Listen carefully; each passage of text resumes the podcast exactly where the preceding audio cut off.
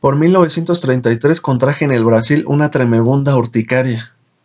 El padecimiento fue a dar a donde menos debía, o para decirlo con el romance viejo del rey don Rodrigo, el que perdió a España por su desordenado amor a la cava, yo también hubiera podido exclamar, ya me comen, ya me comen por do más pecado había. El miembro se me hinchó y creció como una trompa de elefante, y el picor, ardiente e insoportable, me causaba durante las noches un verdadero frenesí. Puse tristemente mi aparato en manos del facultativo y doctor, le dije, quítele la comezón y déjele la dimensión. Ya se ve, era demasiado pedir.